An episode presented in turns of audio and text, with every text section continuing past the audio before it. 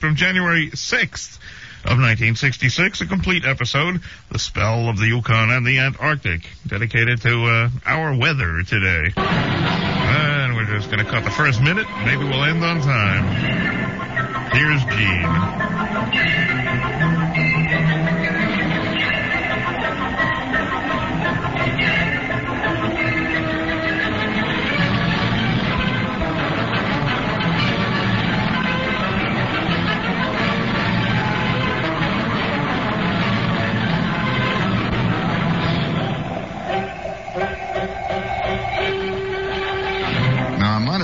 You before we're finished with this program, there will be four break-in flash announcements to announce that there are no announcements about the strike.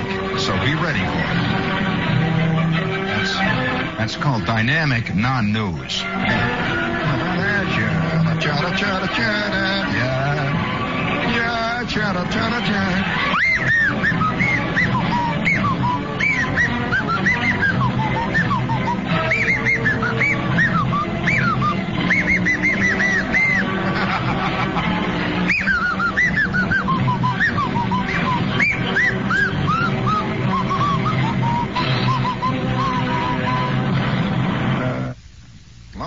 Tonight. Hello. There, we're on. Blowing that thing down. Oh, uh, I, I'm uh, delighted to report, for those of you who have not yet seen it, that you can now buy at any candy counter, and this is not a commercial. Excuse me. Gee, I, I terrible moment there just a couple of moments ago as somebody accused me of drinking tab straight. Whew. And, um, uh... and, and nevertheless, uh, uh, for those of you who uh, have not been keeping aware, au courant, with uh, life as it is lived, uh, I would like to tell you, this you might feel good about it, that you can buy at any candy counter now, you can buy for ten cents a roll of sour grapes. Ah, just call them sour grapes. Don't they use that expression here in the East or the West? Uh, is that only a Midwestern expression?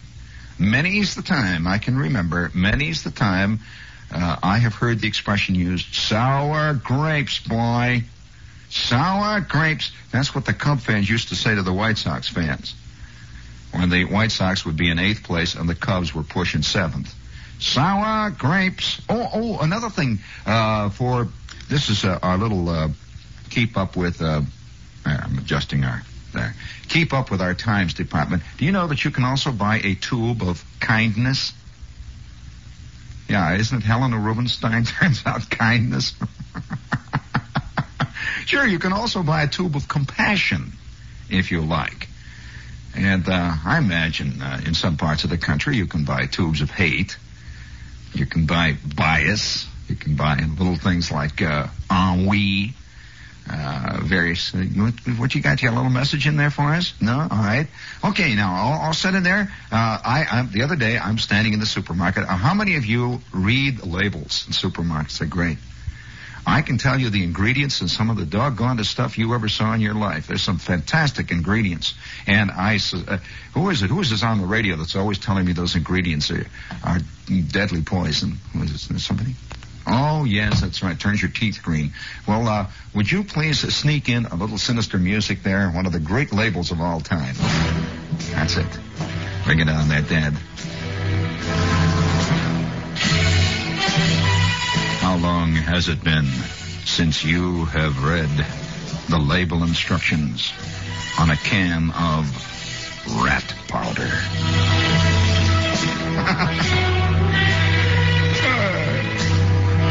This ain't the Soupy Sales show. You are liable to get something in the face, but it will not be a custard pie.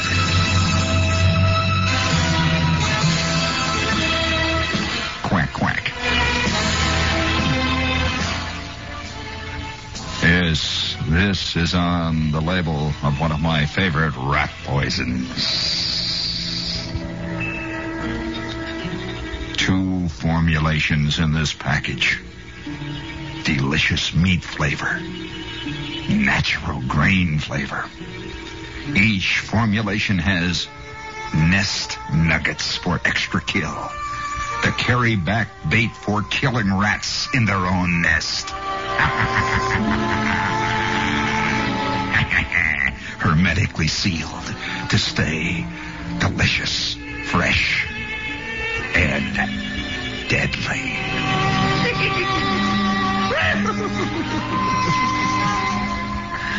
Yes, why this exclusive combination offers you the best chance of complete rat control.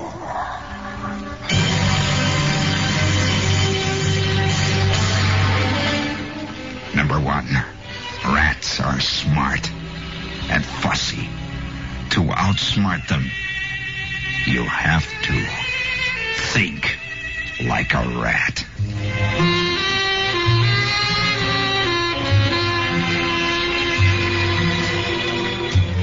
Yes, experts know that rats, given half a chance, would like to eat as well as us lucky human beings.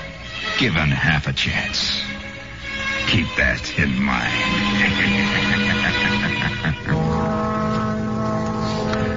Yes, friends, rats like variety.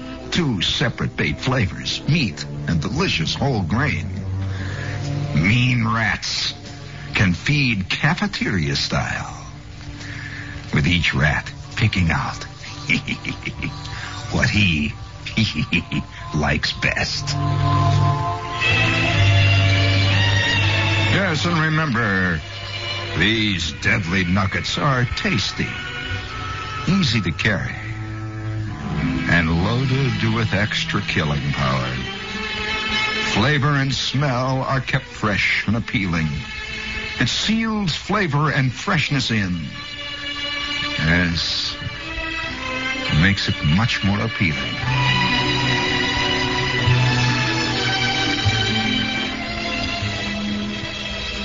Open the top of your two special feeders. Fill them from the handy pour spouts on the sides, and then stand back.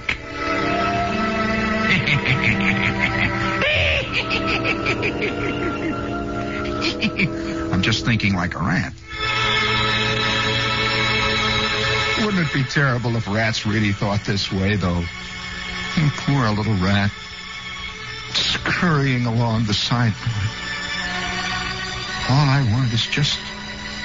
Just a little morsel of grain for the kiddies back home to raise my little brood of harmless, poverty-stricken, little four-footed, furry, soft, warm creatures.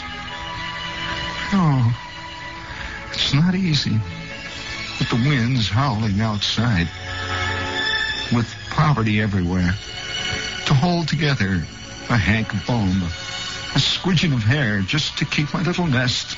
Ah, here. Look, that nice human being has left out for me this beautiful nugget of delicious flavor in sealed. I shall take it home to the kiddies. Oh.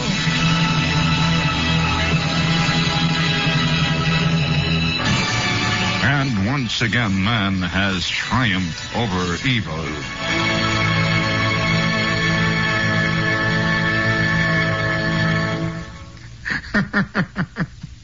What a rotten sound again. What's this here? Oh, yes, yes, indeed. Well, of course, the secret ingredient syndrome, we have gone over that. Uh, there's there's one secret ingredient of, of one of these uh, cough medicines. Have you seen that one? Containing silencium. I wonder, can you see this uh, guy discovering this new this new element? And, you know, the periodic table. Uh, hey, did you ever do that when you were a kid, when you're sitting in in, uh, in a class, chemistry or something, and you, you uh, look up there and you see the periodic table? And they had them in all different colors. You know, they one, two, all the way on up. And then they had those blank ones at the end. And those were known elements that had not yet been discovered. Very exciting. And uh, we had this teacher, and, and he, he would always talk about those unknown elements. And I couldn't quite figure out how they... Yeah, I, you know, just a kid with a fuzzy-type head. Now I'm not a kid with a fuzzy-type head. And so, you know, I'd stand there, and I'd, I'd look up there, and, and I'd, I'd see these, these mystery elements at the end. And you know that at one point I had an idea that that's what they were putting in these various toothpastes.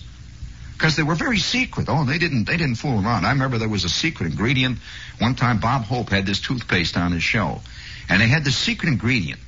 Uh, what was that famous secret ingredient in the Bob Hope toothpaste? Um, I, you couldn't find it on any uh, any periodic table. And yet they talked about it was a secret ingredient that took yellow off. And just took it off. I don't know where it went, but it, it, it took it off. It combined with the yellow. Made the yellow blue, I suspect. But nevertheless, it was a secret ingredient, and I'd sit there and look at the secret ingredient. And then I began to invent my own secret ingredients, like no borkium. I like that. Uh, or uh, barf gone. I can think of some awful ones. Ooh, wow. You know, uh, not only... Gee, I wish we had the word... Uh, yeah, well, okay. Well, it's all right. Don't look so confused. That's just a little that tab. And now, while... Uh, would you please bring me, if you will, Bob, uh, just bring me a little raunchy, crummy, rotten, hairy music. This is for... Now, hold it there for a second. I'll tell you why. Last night, I told you about how I was going to talk to these listeners, you know, guys that listen to the show. They're spread out all over the globe now. And uh, they're very, very thinly scattered. There's no question about it. There's no concentration. They're very thinly scattered. About every couple of months, I got a letter from one listener who is in Leningrad. He writes to me, yeah, don't ask me how. Very, very interesting, but I get this letter. I get letters from guys in New Guinea.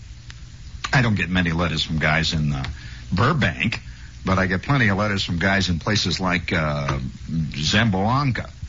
But nevertheless, last night I promised, uh, I told, I think I mentioned it last night on the air, that I was going to talk to, on my ham station, I was going to talk to these hams who were listeners and no longer are because they're in Antarctica. And so we made contact last night. We were all by ourselves. Oh, yeah, worked, worked like a charm. I got on the air and uh, way at the high end of the twenty-meter phone band, and there they were. And uh, I laid the signal right down there to Birdland, and they laid their signal right down here. And I asked him, I says, what kind of, what is it like? What kind of weather? The guy comes on, he hollers, Excelsior! I come drifting up over the Antarctic Sea, Excelsior! He hollers. And then, and I says, well, what, what, what is it like there? What kind of, what, what's the scene there, Jack? And he says, oh, boy, this ain't Jersey. I says, well, uh, that's probably true. What is it like? And he began to dis- it's summertime down there now. Yeah, it's zero. That's right. He says the weather, it, he says that was a warm day. It was exactly zero when he was talking to me, and it was pure daylight. They have daylight all the time down there. And he says the sun goes around in a big circle. He says it just goes right around the horizon. They can see it all day long, twenty-four hours a day. And he says the wind comes howling down over those ice floes, and once in a while a plane lands on skis, you know, just comes whistling down. And his shack, his ham shack, was forty feet below the surface of the ice.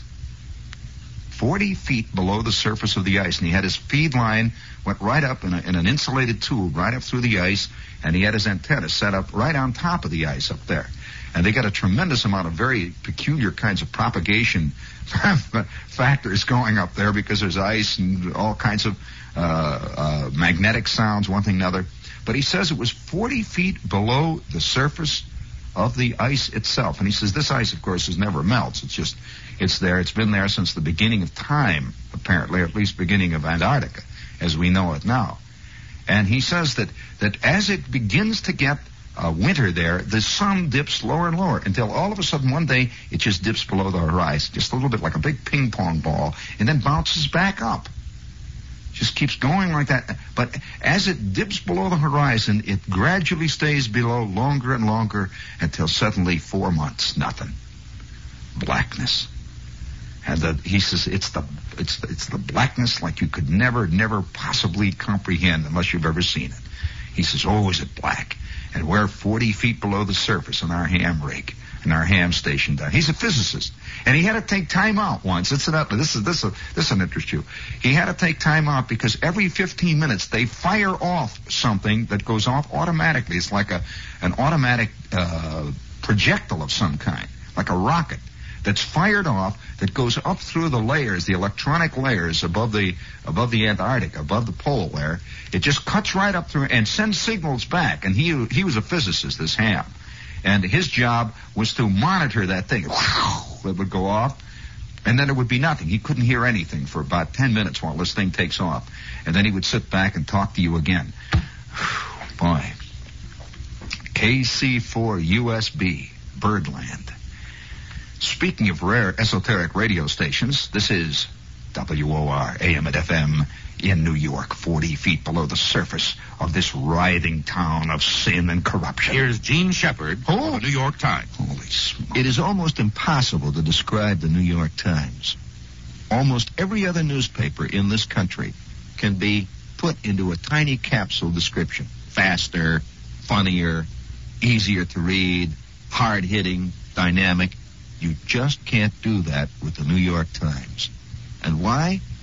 Well, because it's an entire way of life. Uh, sometimes it's faster. Sometimes it's funnier. Sometimes it's dynamic. Sometimes it's easy to read. Sometimes it's hard to read. Sometimes it's difficult to get through. But it's about all of life, which is exactly the way life itself is. And maybe that's why the New York Times is totally irreplaceable to those who read it. Why don't you try it? The New York Times. Start home delivery today. Call Murray Hill seven oh seven hundred. That's M U seven oh seven hundred. The New York Times. If you're without it, you're not with it. W B A I, New York. You know, I, I have to I have to admit a terrible, uh, terrible admission. And uh, it began about the second or third week that I arrived here in New York City. I began to be hung on the Times. Very seriously, and this has nothing to do with a commercial. It is a, it is an awful, awful sickness. And nothing else, no other paper that I know of. I can read papers, a lot of papers for many different things. But no paper replaces, I seriously mean this, replaces the Times. Boy, you can argue, you can put it down, you can get mad at it. You can do almost anything you want, but man, you just cannot. Uh, let's get on with a couple of these other things. You got another little whoopee in there for me? Hit it there, Dan. The bright, clear taste in beer. Miller High Life, the champagne of bottled beer. That's Miller High Life.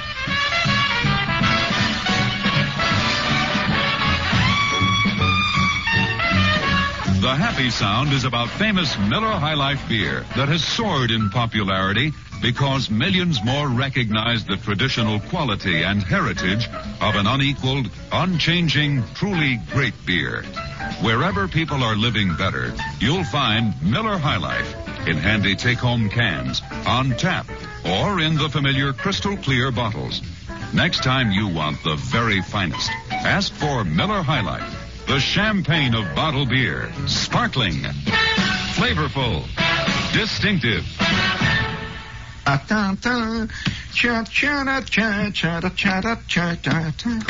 wonder how Chinese beer is. I'll have to ask him about happiness. Mandarin House? You got Mandarin House. Which, uh, is it the Mandarin House down on thirteenth street? My old hangout? Oh, man. I'll tell you. If you if uh, if you ever have the urge to make the village scene, this is is uh, truly mall, my favorite uh, Chinese joint of them all. The old yeah, it is. Let's face it. What what do you mean? Don't you? you that's in, that's Indiana French. Truly mall. You'll find the my favorite my favorite Chinese joint. Seriously, is the Mandarin House down on thirteenth street. I've been hanging out there. Uh, oh, gee. I was there with Jerry Tomer, who is the critic for The Post and ex of the Village Voice. Jerry, Ed Fancher, and Danny Wolf and I, all four of us at that time, beginning, struggling around with the Village Voice one night, went into the Mandarin House the second night it was open and became hung that night. And if you don't know the Mandarin House, it's on thirteenth street between sixth and seventh. Right down in the village, and it's a beautiful place. It's downstairs. You go down underneath it. The food is fantastic. North Chinese. They have Chinese food from all over China. and some of the greatest chefs in the world in their food, in their genre, have worked there. This is the Mandarin House. Seven days a week, they've got a great bar, and Emily Kuo is at the controls, and she's one of the best of the operators of Chinese restaurants in the country. It's a great restaurant. Mandarin House, okay? And let's see, we have a final note here from Rover. I see all over uh, they're talking about the, the new... You know, uh, the funny thing about the Rover, uh, I, I, I've already seen at least three cars that have come out since the Rover two thousand first hit the streets about a year ago. Uh, at least three automobiles that are almost dead ringers for the Rover. They've been terribly influenced by this car. I can tell you some of them right offhand. I'm not going to, but uh, uh, I, I'll tell you one little thing about the Rover. I, I do know that one of the larger automobile companies, one of the big three, just bought under another name four Rover automobiles from New York, and they are now being uh, dissected and taken apart and studied in Detroit right now tonight. And uh, if you're interested in really a great car, it's the Rover two thousand, and before you make a plan to buy a car this summer, you should investigate this. It's truly a fine automobile. Goes like a bomb, uh, it drives beautifully, and is probably the safest car ever built, and certainly one of the prettiest. The Rover two thousand, and if you'd like pictures of it, just send your name and address to me, Rover, uh, fourteen forty Broadway. That's W O R, okay? All right. Now, you know, uh, uh, I have to I have to carry this a little bit further, this this lure of the wild, this lure of the... Did, did I ever tell you about the time that I worked a ham, uh, one of the one of the, uh, one of the greatest ham contacts that I ever had uh, was the time I worked a ham uh, who was operating his station, and he only did it for a very brief time because of, of the situation that came about. He was operating his station Uh, on a four-masted, square-rigged schooner. It was a foreign schooner, you know, that one of the old barkentines, one of the old sailing ships that was sailing around. In fact, there's still a half a dozen of the big sailing ships around. They're usually owned by something like the Danish Navy or the or Annapolis or the Coast Guard Academy or something like that. Well, one night, I, I was on the air. It's been, oh, five, six years ago. And I hooked this station. I talked to this guy, and we were on code, both of us. And he was on this sailing ship. And uh, we talked for about, oh, a half an hour. He was German. And, uh, of course, uh, he, we, we spoke in ham talk, which is a, a very special talk. And we were able to get along fine. We talked for about a half an hour, and I'll never forget it because it was dark and stormy out. He was telling me he was aboard this, this uh, four-masted schooner. And uh, we had a great conversation. We had a great uh, contact for a bit. And that was the end of it. And uh, he says, uh, if I ever hear you on again, I'll talk, we'll give you a call, and we'll, we'll, we'll chew the fat. And they were somewhere out in the Atlantic at the time.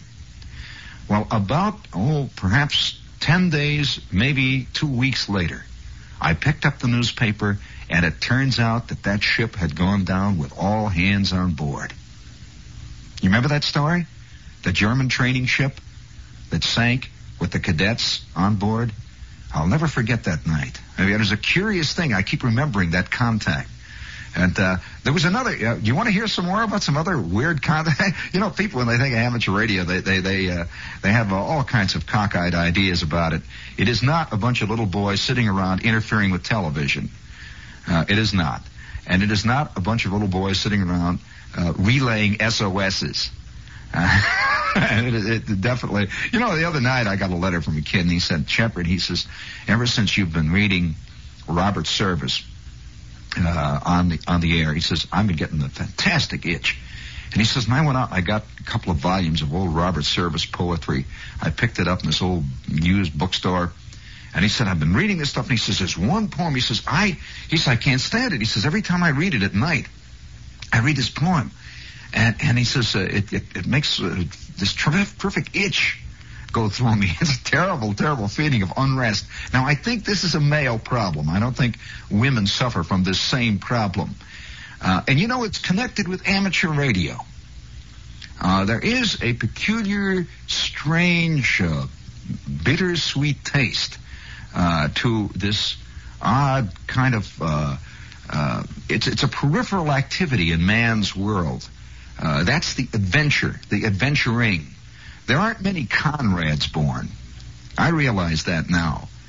Uh, I realize there aren't many people. If I if I were to walk up to the average guy and say, "How would you like a trip?" In fact, I said it today here, here in the station. I came down. I said, I said, you know, I had a chance to go to the Antarctic uh, a couple of a couple of uh, years ago. I had a chance to go up to the Antarctic, or down, I guess it would be down to the Antarctic, and spend two months down there. About a year or so ago, I was given that opportunity.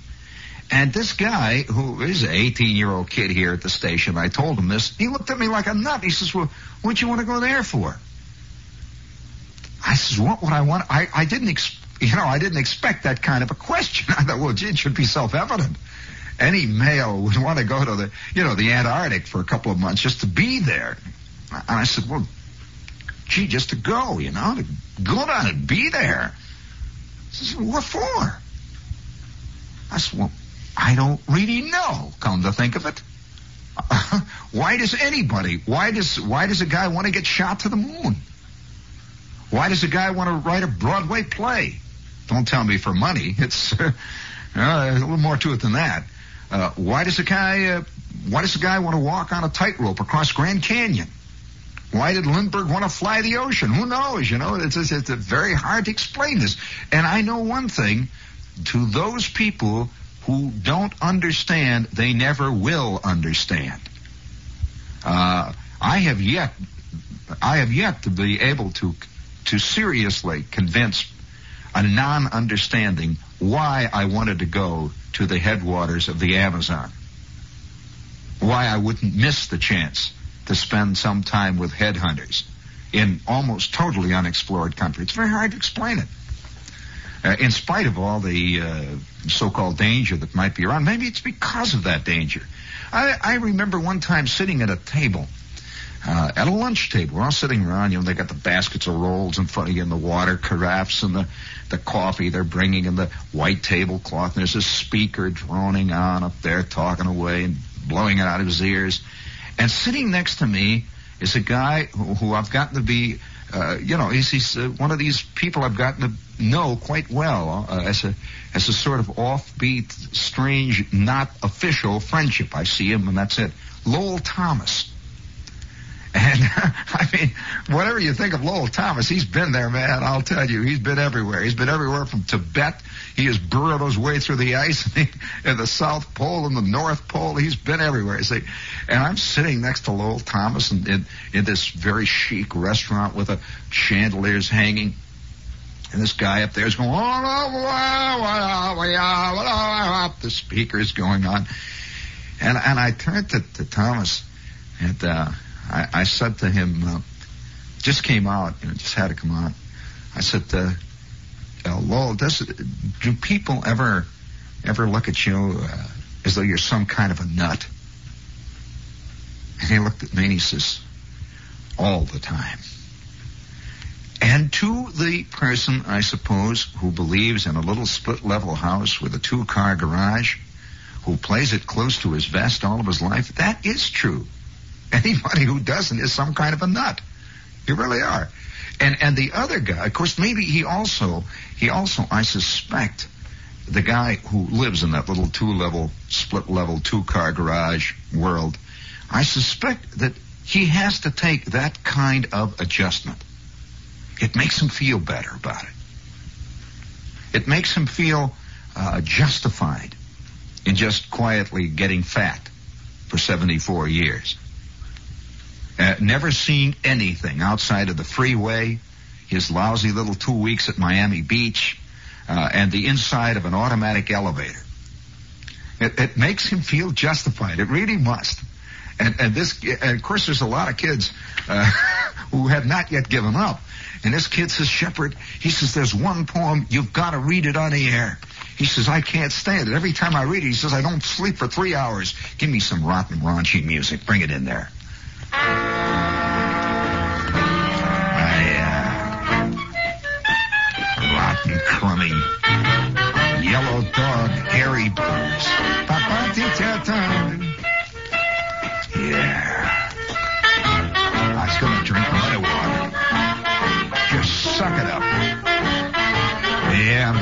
about the kitchen with my pizzas in the hall. Just because you did what you did, baby, you know what you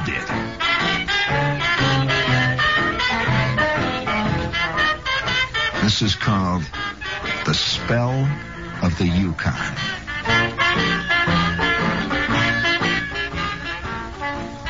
I wanted the gold, and I sought it. I scrabbled and mucked like a slave. Was it famine or scurvy? I fought it. I hurled my youth into a grave. I wanted the gold, and I got it. Came out with a fortune last fall. Yet somehow life's not what I thought it. Somehow gold isn't all.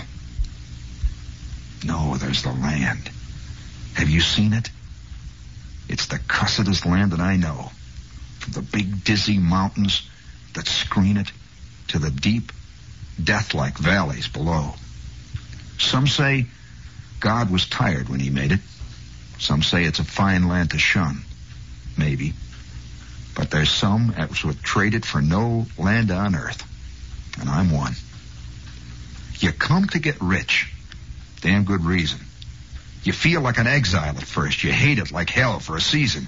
And then you're worse than the worst. It grips you like some kind of sinning. It twists you from foe to a friend. It seems it's been since the beginning. It seems it will be to the end. I've stood in some mighty-mouthed hollow that's plumb full of hush to the brim. I've watched the big, husky sun wallow in crimson and gold and grow dim, till the moon set the pearly peaks gleaming, and the stars tumbled out neck and crop, and I've thought that I surely was dreaming, with the peace of the world piled on top. The summer, oh, the summer, no sweeter was ever. The sunshiny woods, all a-thrill, the grayling a-leap on the river, the bighorn sheep asleep on the hill, the strong life that never knows harness, the wilds where the carabao call, the freshness, the freedom, the farness. I'm stuck on it all. The winter, the brightness that blinds you, the white land locked tight as a drum, the cold fear that follows and finds you, the silence that bludgeons you dumb, the snows that are older than history itself, the woods with weird shadows slant, the stillness, the moonlight, the mystery. I bade them goodbye, but I can't. There's a land where the mountains are nameless, and the rivers all run God knows where. There are lives that are erring and aimless, and deaths, deaths that just hang by a hair. There are hardships that nobody reckons. There are valleys unpeopled and still. There's a land, oh, it beckons and beckons, and I want to go back, and I will. They're making my money diminish. I'm sick of the shit, sick of the taste of champagne. Thank God. When I'm skinned to a finish, I'll pike to the Yukon again. I'll fight, and you bet it's no sham fight. It's hell. But I've been there before, and it's better than this by a damn sight. So me for the Yukon once more. There's gold, and it's haunting and haunting. It's luring me on, as of old. Yet it isn't the gold I'm wanting, so much as just finding the gold. It's the great, big, broad land way up yonder. It's the forests where silence has least. It's the beauty that thrills me with wonder. It's the silence that fills me with peace.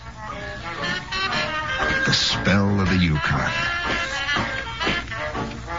That was a great line. So it isn't the gold I'm wanting so much as finding the gold.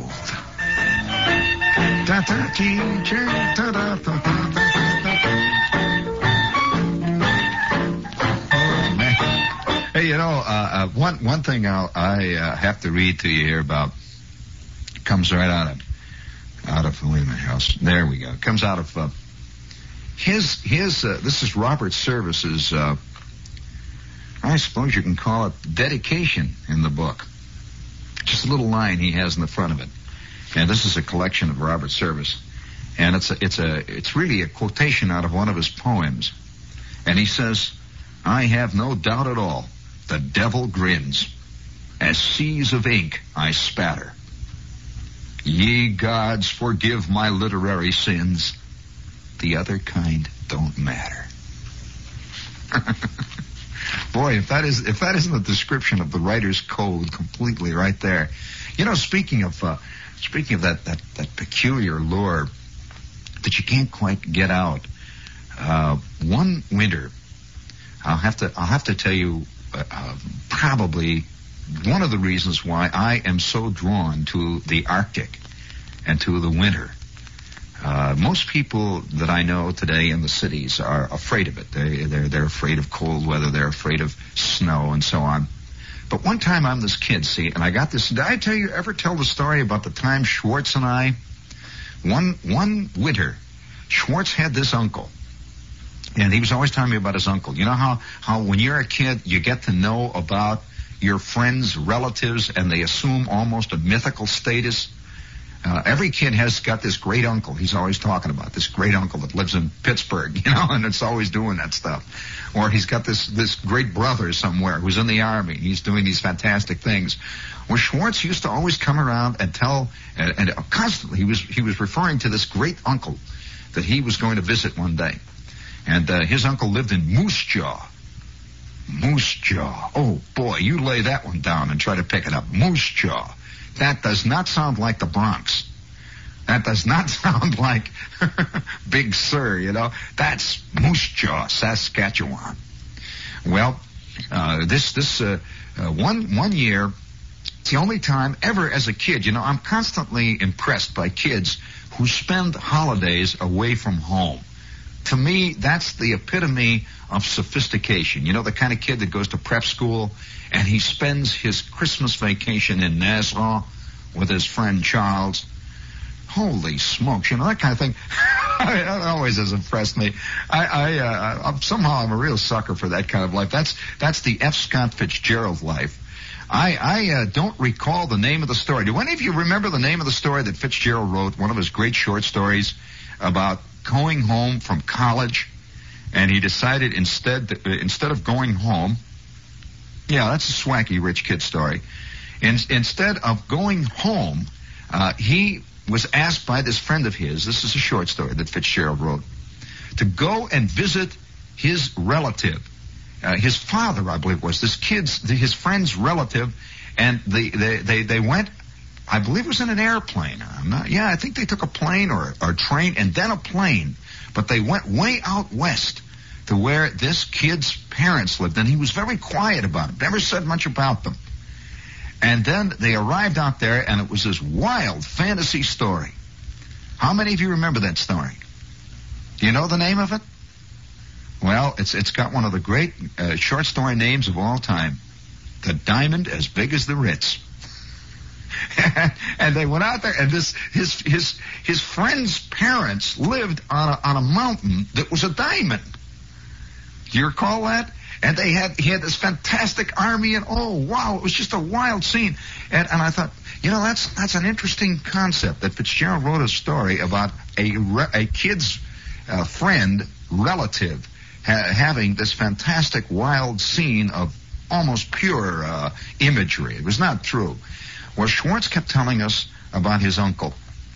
And about a week before one Christmas, uh, he, he came rushing around. He says, hey, he said, I just got a letter from my uncle, and he said that I can come to spend Christmas vacation in Saskatchewan, in Moose Jaw. And he says, would you like to go? He says, if I want to bring another kid, I can bring another kid. Well, I went back home, and, you know, that was a very difficult thing to ask my mother, you know, not to spend Christmas at home. You know, Christmas, the whole scene, that's a big deal. And so uh, I, I thought about this, and I, I, oh, it just seemed so great. And I finally did it. I went home, and I said, Ma, can I go and spend Christmas vacation with uh, Paul's Paul's uncle? And she says, why, certainly, you know, thinking in terms of the next block where I would come home every night. And she says, so where do they live? I said, um, well, they live by the North Pole somewhere. She says, where? I said, well, Moose Jaw, Saskatchewan. There was a long pregnant pause, and she says, isn't that by Canada? I said, that is Canada. And it was a giant argument at home that night. The old man, of course, immediately he immediately he vibrated. Oh, yeah, come on, let the kid go. Oh, wow. Because he could always see himself going to Moose Jaw, Saskatchewan. Well, the time came. We were out of school. Finally, it was okay. It was all set. And I got a new sheepskin coat for the scene. And we took the bus, the Greyhound bus, out of Chicago. And that Greyhound bus rolled west and north. I had never been out of Chicago in that direction ever in my life. And we rolled west and north through the snow and the ice, and it got colder and colder until all of a sudden we were in North Dakota. Have you ever been in North Dakota? In the dead of winter? Oh. Ooh. Wow. It is really so cold that all the windows of the bus were frozen solid, just solid white. You couldn't see anything. And the heater was blowing puffs of hot air through the bus, and guys would get off and on with big fur hats, and guys would come in. And they actually had, can you imagine guys getting on the bus with, with uh, snowshoes sticking on their back? Yeah, they, they'd get on from some farm somewhere, they'd ride for a mile, and they'd hop off with the snowshoes. Wild, and I couldn't couldn't stand it. It was so great. Then it seemed like after seventeen hundred hours of traveling, we arrived at the Canadian border. The big time, way out there, the Saskatchewan border. This little tiny white house sitting on the prairies. And the guy with the big helmet got on, a big official-looking thing, and he checked to see if, if me and Schwartz weren't carrying seven jugs of whiskey or opium or heroin or something. And we sat there, we're all excited. The Royal Canadian Mounted Police are looking at my, my D O P kit. And we drove on into the frozen north, and we finally arrived at Moose Jaw, Saskatchewan. I can't describe to you that town. It lays on the prairie all by itself. For those of you who have ever been there, you know. It lays on the prairie with nothing around it. Not even really so much as a tree. In fact, at night, you know, you can stand in Moose Jaw. If you stand up on your toes, you can see Regina. You really can. You can see the lights of Regina. Fifty miles away, it's that flat. And right in the middle of the town, the temperature is forty-three below zero the day we got there. And we stepped out of that bus, and that wind screamed past us, and it was so cold, it was unbelievably cold. I mean, to somebody who thinks that, you know, zero is cold. forty-three below zero. And it was so exciting, I was itching all over the place. And right in the middle of town, they have two big glass buildings that are transparent, green glass, that have hot springs in them. In the middle of forty degree below zero temperature, the hot springs bubble up, and the people swim in their bathing suits. Boy, match that to towns you've seen. I'll tell you. And they have hockey. The guys are playing hockey at forty below zero. And you walk down the street, and if you if you don't walk uh, quickly enough and get out of the air quick enough, all over the back of your coat and all up and down your sleeves and your mittens and your hair and your hat and your shoes get covered with hoar frost just because of the the uh, the evaporation, the perspiration through the cloth. Wow. Moose Jaw, Saskatchewan. And at night, you can come out, and the winter, that winter wind is just quietly laying on the prairies there like some kind of a soft blanket. You can feel it. It isn't hard, just lays there. And it's so cold that you can hear the sound of crickets in their, in their tiny winter holes twenty-five miles away, chewing their cuds. It's that cold, and that silent. And you look up, and you see those northern lights just laying up there against the sky, moving back and forth like great big neon green, blue, soft purple and silver snakes moving back and forth, crackling up through the sky there, and a sliver of moon. Oh, wow. Yeah, the spell of the Yukon.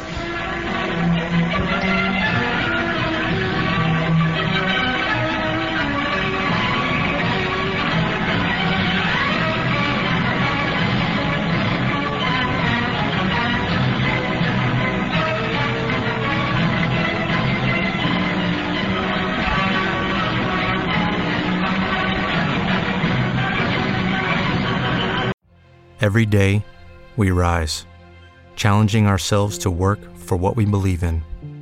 At U S Border Patrol, protecting our borders is more than a job, it's a calling.